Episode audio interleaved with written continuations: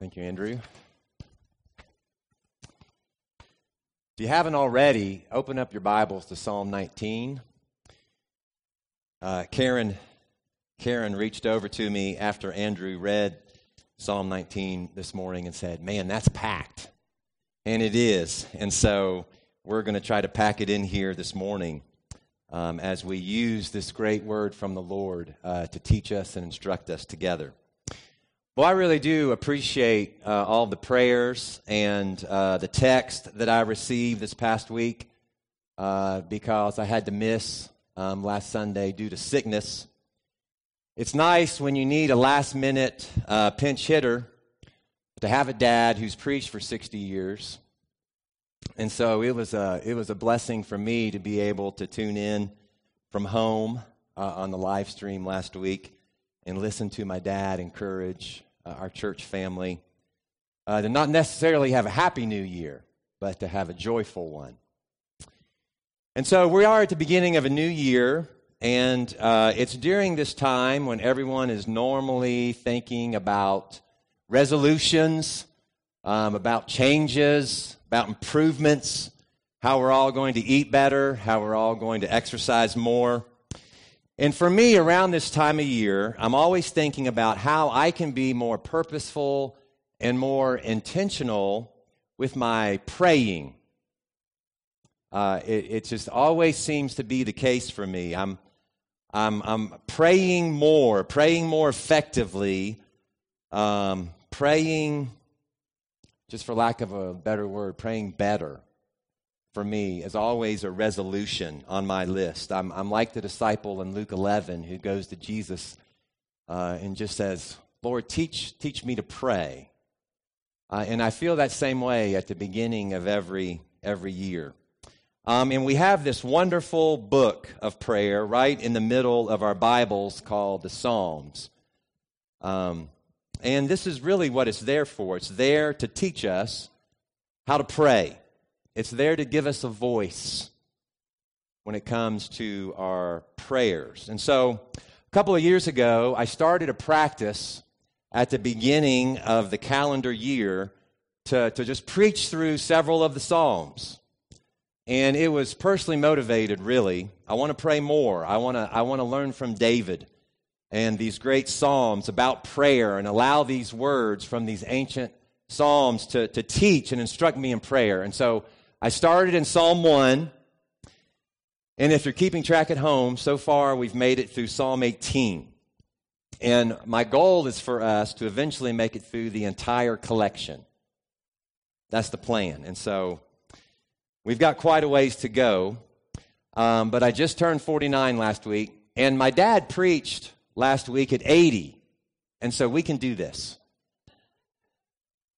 We can do this. But I'm going to spend 5 weeks in the Psalms during January and February. And so let me encourage you in your personal time over the next couple of weeks to be reading through these 5 Psalms. Psalm 19, Psalm 20, Psalm 21, Psalm 22, and Psalm 23. 3 of the most well-known Psalms are in this group of 5. And so I'm excited for our upcoming time together in God's Word. This morning, we're going to be in Psalm 19. Psalm 19 has been called the greatest poem in the Psalter. Others have called it the greatest lyrics in the entire world, not just in the Psalms. It's always been one of my favorites. There are many different ways that scholars will categorize the Psalms. There are the royal Psalms, there are the pilgrimage Psalms, there are Psalms of lament, Psalms of thanksgiving, just to name a few of the categories. Another one is called the Torah Psalms. Now, Torah is just a Hebrew word that literally means instruction. It's most commonly used as the name to refer to the first 5 books of the Bible. However, I think it's helpful for us to think about that word as not referring to the first 5 books of the Bible, but instead referring to the entire instruction and teaching of God. It's the Torah. There are a number of Psalms that celebrate God's Torah. That's kind of the purpose, the primary intention of the Psalm. However, there are three in particular that are known as kind of the classic Torah Psalms. And they're easy to remember because it's Psalm 1, Psalm 19, and then Psalm 119. You know, Psalm 1 kicks off the whole collection with these memorable words in verses 1 and 2. Blessed is the man who does not walk in the counsel of the wicked, or stand in the way of sinners, or sit in the seat of mockers, but his delight is in the Torah. And on his Torah, he meditates day and night. His delight is found there in the instruction of God, in the teaching of God. Then Psalm 119 is the longest psalm in the entire collection, and all 176 verses of that psalm are dedicated to the praise and celebration of God's Torah, God's instruction and his teaching. And then there's our psalm today. And I've titled our study of Psalm 19 this morning, God Speaks. If you've ever wondered or asked the question, does God still speak to us today? Then David answers your question in Psalm 19 with an unequivocal yes. Yes, he does. God speaks. And in the outline of the psalm we're going to follow this morning, we learn that God speaks to us in the skies. That's verses 1 through 6. God speaks to us in his scriptures, verses 7 through 11. And then God speaks to us in our souls, verses 12 and 13. And then lastly, in verse 14, we speak. And that's the outline that we're going to follow this morning as we look to this psalm. First, God speaks to us in the skies. Now, David was a shepherd, and so he spent a lot of time outside. And as he looked to the skies, he saw a God who speaks. Have you ever looked up at the sky, either during the day or at night, maybe it's a sunrise or a sunset, and recognized it as God speaking to you? We read in Genesis chapter 1 on day 4 of creation that God spoke the sun and the moon and the stars into existence. God said, "Let there be," and there was. And David tells us in Psalm 19 that God continues to speak through their existence. So God spoke them into existence, and God continues to speak through their existence. In fact, in the skies, God has been preaching the longest continuous sermon in the history of the world. Day after day, they pour forth speech. Night after night, they display knowledge. It's a sermon that began on day 4 and continues until today. And at times you think my sermons get a little bit long. But God has been preaching this sermon to us day after day, night after night. And the primary topic of this creation old sermon preached by the skies is a good one. David tells us in Psalm 19, verse 1, that the heavens declare the glory of God. There is a subject matter for the sermon in the skies, and it's the glory of God. Paul would write in Romans chapter 1 and verse 20, "For since the creation of the world, God's invisible qualities, his eternal power and his divine nature," in other words, the glory of God, "has been clearly seen, being understood from what has been made, so that men are without excuse. You know, I've always been amazed by the skies. So much about the heavens and the skies are just simply remarkable to me. You know, one of the things that is remarkable to me is just the sheer number of galaxies in our universe. Try to think about this with me. Our solar system is part of the galaxy called the Milky Way. And just the Milky Way alone, our little galaxy, contains between 100 and 400 billion stars and at least that many planets. And that's just in our galaxy. In our little corner of the universe. Now, did you know that scientists are now estimating that there are around 2 trillion galaxies in our universe? Can we just all agree that's remarkable? Just the sheer numbers, just the size, is mind-boggling. Now, have you ever thought that perhaps all of these galaxies are just sermon illustrations? David tells us the heavens are preaching a sermon about the glory of God, and each galaxy is just another illustration of the unending, immeasurable glory of our God.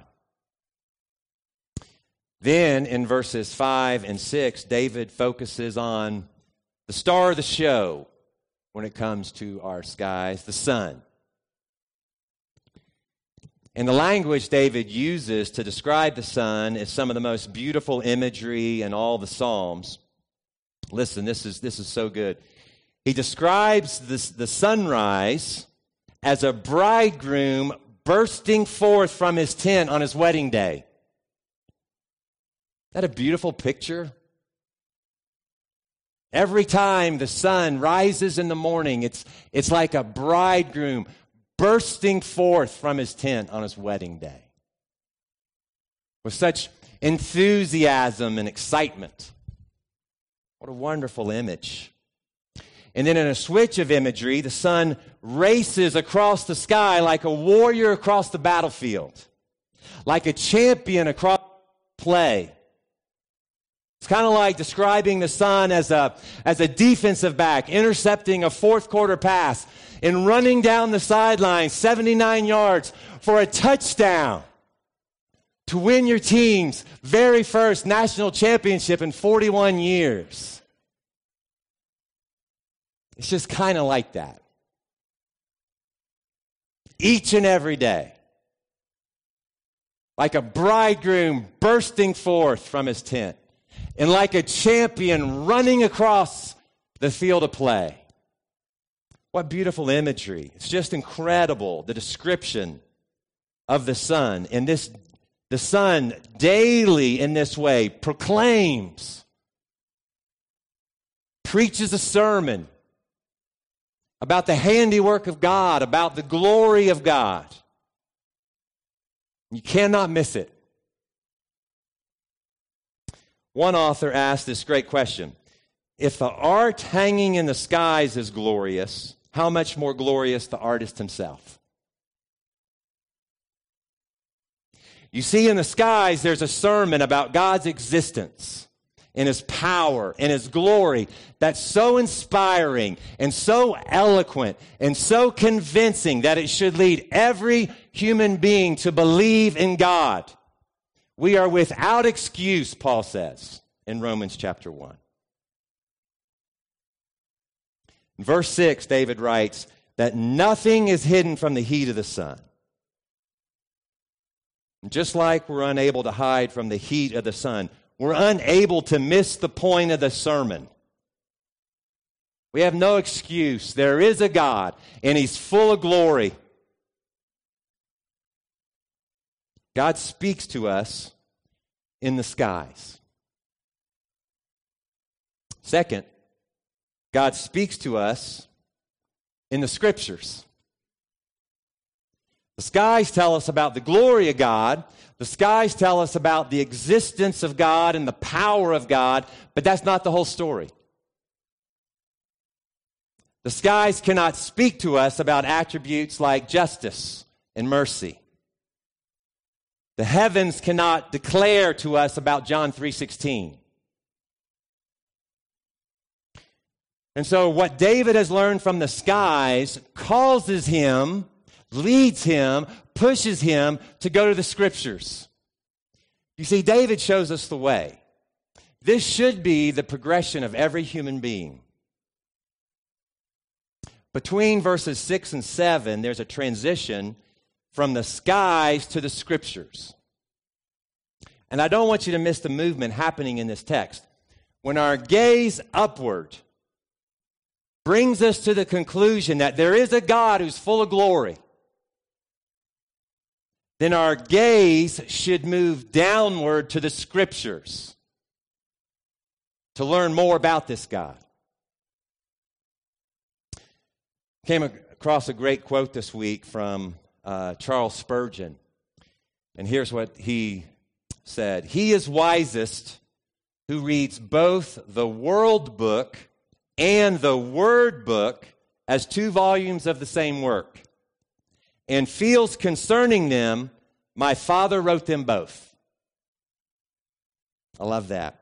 Brings that connection between God who speaks in the skies to the God who speaks in the Scriptures.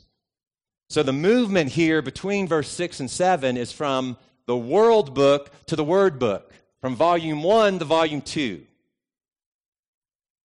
The skies speak to us about the glory of God. The Scriptures speak to us about the goodness of God. About the goodness of God. In verses 7 through 9, David uses 6 titles here that are all synonymous with Scripture. Law, he uses first. That's our word, Torah. And depending on your translation, there's statutes, precepts, commands, fear the Lord, ordinances.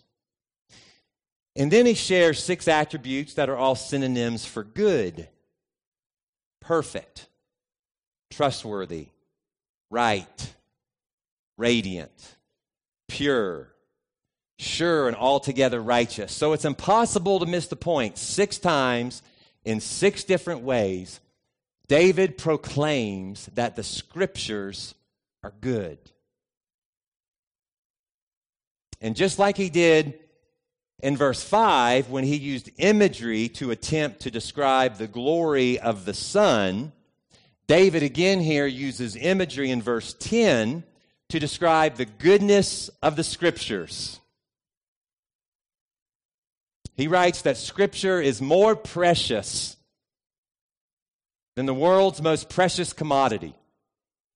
More precious than gold, and not just gold, but much pure gold. And it's sweeter than the world's sweetest delicacy. Sweeter than honey, and not just honey, but honey from the honeycomb. So if you could choose between either all the money in the world or this, choose Scripture. If you could choose between a lifetime supply of Crank and Boom ice cream or this, choose Scripture. And just like the glory of the sun and the moon and the stars and the trillions of galaxies point us to the glory of God, the goodness of Scripture point us to the goodness of God. You know, similar to the quote about the artist of the skies, if the words written in Scripture are good, then how much more the goodness of the author himself. Then lastly, in verse 11, David highlights the good purposes of God's instruction, of God's teaching. The author of this book wants good for our lives. David writes, "By them your servant is warned, and in keeping them there's great reward." So we are both warned and we are rewarded. The purposes of God's instruction are good. My favorite John Bunyan quote, he was the author of Pilgrim's Promise, as this. This is a good one if you've never heard it. He said, "This book will keep you from sin, or sin will keep you from this book." This book will keep you from sin, or sin will keep you from this book. Isn't that true? Haven't you seen that in your own life? You know, God's teaching is not meant to harm us or to hurt us or to make our lives miserable. God's instruction is meant both to protect us from the devastating consequences of sin and to encourage us with the rewarding results of obedience. The purposes of God's instruction are good. And so, God speaks to us in the skies, and God speaks to us in the Scriptures. And then third, God speaks to us in our souls.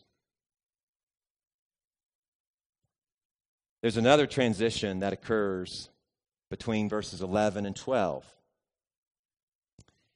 And just like the transition from the skies to the Scriptures between verse 6 and 7, this transition is from the Scriptures to our souls.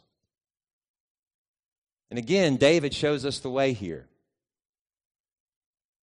What David has learned from the skies causes him to look to the Scriptures. And then what David learns from the Scriptures causes him to look to his soul. One commentator describes the movement from upward to downward to inward. Another author describes the progression from nature to Scripture to character.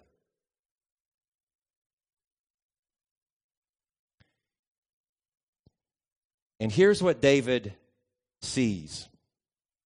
Here's what David finds when he looks to his soul. Verses 12 and 13. "Who can discern his errors? Forgive my hidden faults. Keep your servant also from willful sins. May they not rule over me. Then will I be blameless, innocent of great transgression." You see, the skies speak to us about God's glory. The Scriptures speak to us about God's goodness. And our souls speak to us about our guilt. David turns and looks inwardly. And all he can see is errors, faults, and sins. David uses three different words here to describe what he finds in his soul. He sees wrongs that he's innocently committed, errors. No one goes out onto the baseball field and intentionally to commit an error, right? Errors are innocently committed. They're wrongs that we commit innocently. And then there's willful sins. There's wrongs that he's deliberately committed. He knew it was wrong, and he did it anyway. And then there's hidden ones. There's wrongs that he doesn't even know he's committed. And that's what he sees when he looks inwardly. Church, you know that you're on the right track when the glory of the skies and the goodness of the Scriptures lead you to the guilt of your soul.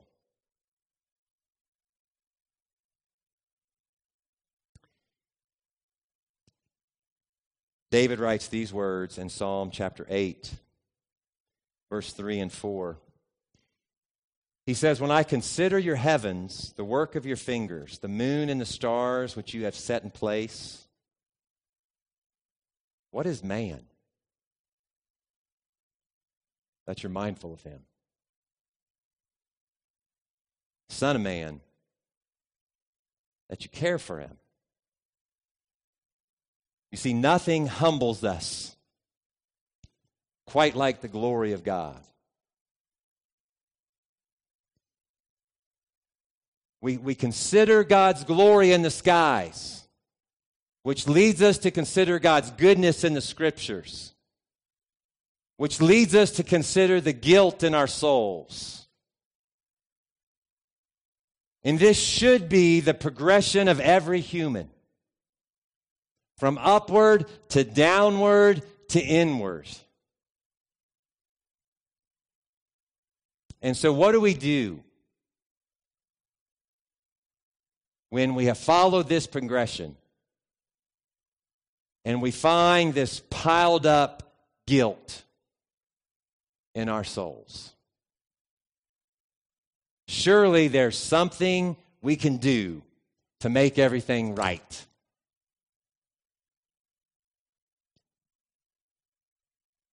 Well, once again, David shows us the way by pointing us to the only proper response in verse 12.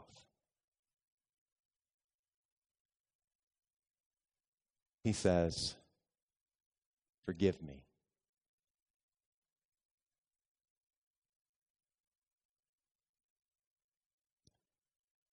Forgive me.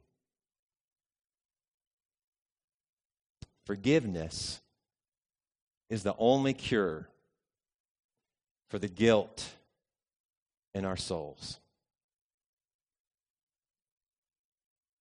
And how does David come to this conclusion? How does David end up at forgiveness? Because God speaks. And the God who speaks glory in the skies, and the God who speaks goodness in the Scriptures, this same God speaks grace into our souls. Can you hear him?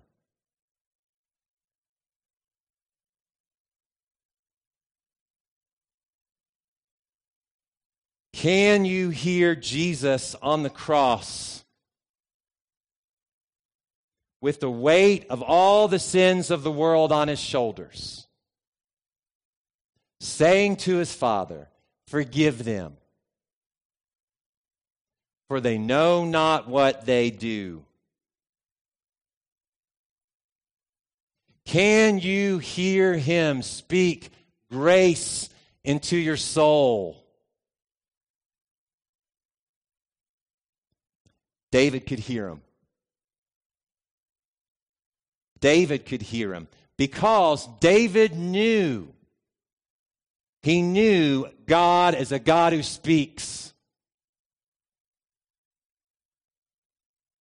And it was God's message of grace that led David to recognize his need for forgiveness. Then David concludes this psalm with this famous prayer, verse 14. It says, "May the words of my mouth, the meditation of my heart, be pleasing in your sight, O Lord, my rock and my redeemer." God speaks. May the words we speak be pleasing to him.